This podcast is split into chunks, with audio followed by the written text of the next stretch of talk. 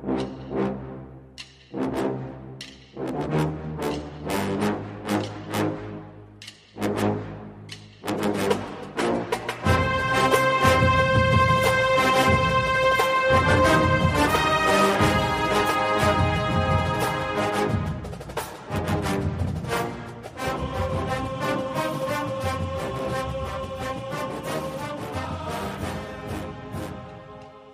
Morning, Bucknutters. Welcome to the Bucknuts Morning Five here on Friday, December 7th, 2018. I am Dave Biddle. Very happy to be joined by Jonah Booker for his usual Friday visit. Jay Book, um, we're going to talk a lot about Ryan Day taking the reins and just everything that went into that. And um, let's start with, you know, there's been a lot of debate about this. This is the question I asked Gene Smith. Um, what are your thoughts on Ohio State and Gene Smith not conducting a national search before naming Ryan Day the head coach? You okay with it?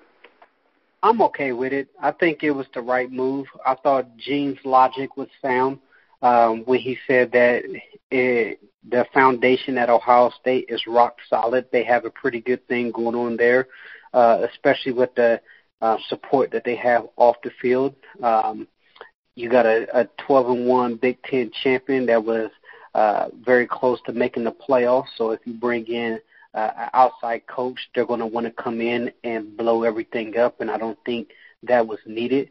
What you essentially have in Ryan Day and Gene Smith and and, uh, and the Boosters feel like he is the next up and coming offensive guru uh, in the likes of of uh, Lincoln Riley and Sean McVay for the Rams. Now, if he becomes that good, then Ohio State fans are going to be absolutely thrilled but with today's NFL, uh, NFL and college football, the way the game has changed more towards the offense, you want to be able to have a guy uh, who's very knowledgeable as far as developing offenses, and that's what you have in Ryan Day. There's also some conspiracy theorists out there.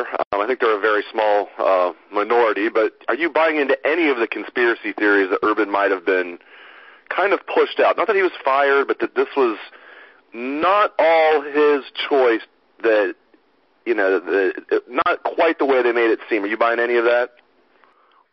I'm not buying in it, you know, to the extreme where people are saying like there's a underlying conspiracy to where uh, there was an agreement that he was going to be fired after this year and he was just going to ride this one out. But I I can say I do believe that there was you know somewhat uh, still you know, hurt feelings in regards to the way everything played out. For example, um, I know Stanley Jackson had mentioned that he does not get along with Michael Drake at all, and if you notice, Michael Drake was never at the at the press conference. So I thought that was kind of interesting.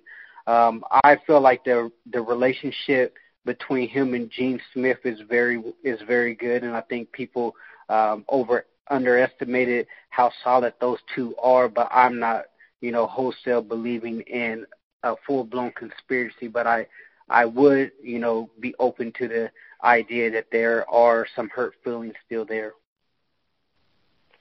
Yeah, no doubt about it. I have no doubt about it. There's some hurt feelings. Um, I just wonder if like they, this was some type of agreement they came to. Just something seems a little off, you know, where Shelley was so emotional, you know, almost like it was like just looking in her eyes, Shelley Meyer, almost like um I don't know, like like something was up. Like she knew that this was like Urban being I don't want to say pushed out. There's just my gut is telling me something um it's more than what they're telling us as far as, you know, oh yeah, or this is a completely Urban's choice and maybe I'm wrong. Now I sound like, like I mean it it could it, I mean it very well who knows in 2 to 3 years I'm sure you know there will be stories that trickle out and stuff. Who knows, you know, how things are going to play out I mean, at this point, you know, there there's so there were so many stories about which powerful boosters was on his side, which powerful boosters were on Michael Drake's side. Um, the whole rift between the athletic department and the academic side.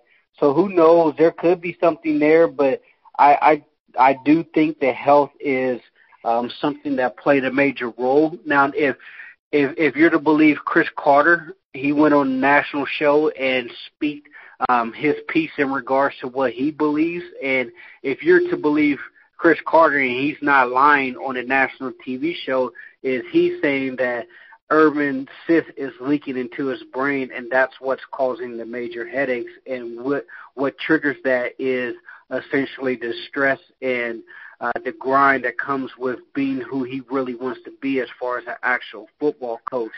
And according to Cris Carter, the doctors told him either he needs to um, pull back, he either has to retire, um, or he just has to, um, you know, just figure out how to manage it. And if that's the case, then he's going to have to require another brain surgery.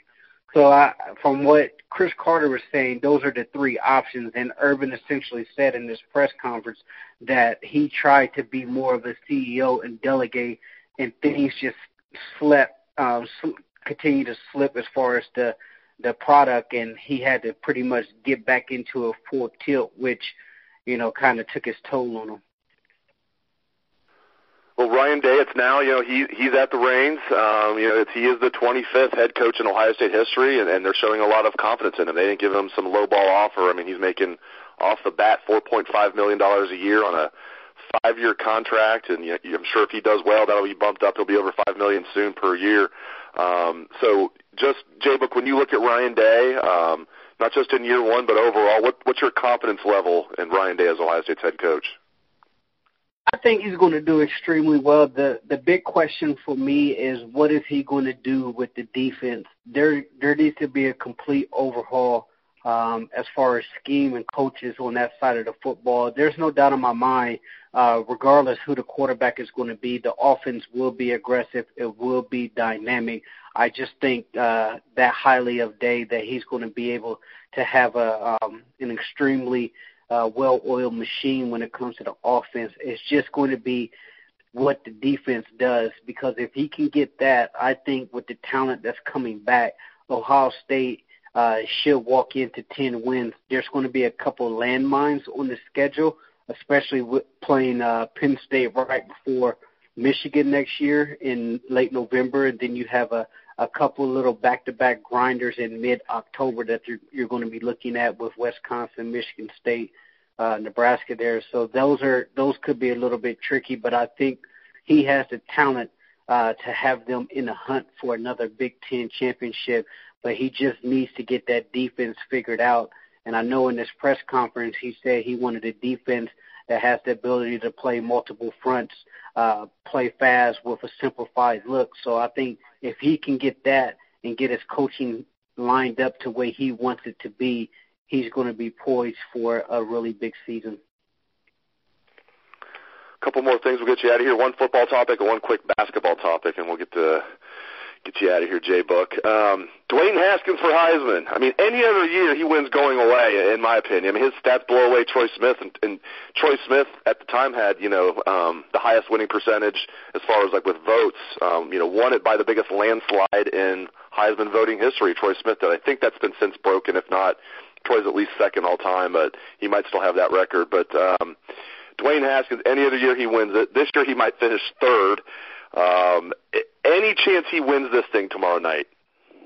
No, I say there's no chance. I'm just proud of the guy for actually making it uh, to New York. I personally think he is the best quarterback in the history of the Big Ten, and it tells you that even with that, you know, having his name in the mention of being the best ever in the conference, he's not going to win the Heisman.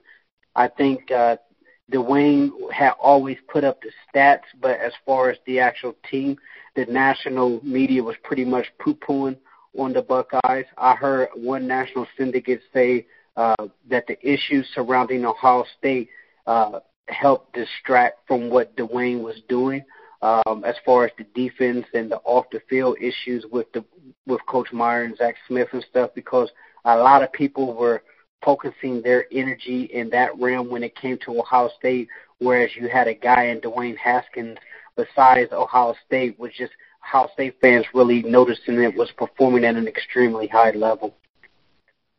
Ohio State's basketball team just continues to impress. Um, now eight and one in the or eight and one overall, I should say, two and zero oh in the Big Ten after the win over Illinois a couple nights ago. Um, Chris Holtmann, this is amazing, Jay Book. Chris Holtmann is now seventeen and three in Big Ten regular season games over his first two years combined so far. 15 and three last year, of course. Two and zero oh already this year. 17 and three. Um, no one expected anything last year. They were picked 11th in the Big Ten, and we saw what happened. This year, no one learned their lesson. Ohio State picked 10th in the Big Ten. Um, I don't know how good this team or how far they're going to go. One thing I do know is Chris Holtmann finds a way to get his team to maximize their potential, exceed expectations. I mean, what a home run hire this guy was, both you know, in the short term, long term, and just he's almost too good to be true. Yeah, and I think you hit it on the head where you say uh, maximize potential. Like he's getting the most out of his kids. Even freshman guys that are coming in, the thing um, that you notice about his basketball team is they're tough. They're they're a tough group. They were tough last year, and you got a tough group this year. And because of that, they're so well coached. They are going to put themselves in the hunt again this year. I don't know what it's going to take for the media uh, to really understand what's going on with this basketball program. But as you mentioned, absolute home run hire. He's a stud. Um, you have to give props to Gene Smith on this one because he really knocked it out the park. I'm just excited to see uh, what he can do as far as continuing to build off what he's establishing right now. Um, the thing that you're you're going to be looking at from him is okay, you get you got this team in contention. Can you finish and actually win a Big Ten championship? If he can do that, I think the sky's the limit for this actual program. But you really have to like uh, the trajectory that they're on right now. Great insights as always from Jonah Booker. Thank you very much. J-Book, you can catch him on Twitter at JBook37. You can catch him all over Bucknuts. So thank you as usual to Jonah Booker for his usual Friday visit. And thanks to all listeners out there for tuning into the show. I appreciate it. Hope you have a great day and a great weekend. Let's hear Buckeye swag. Best damn band in the land.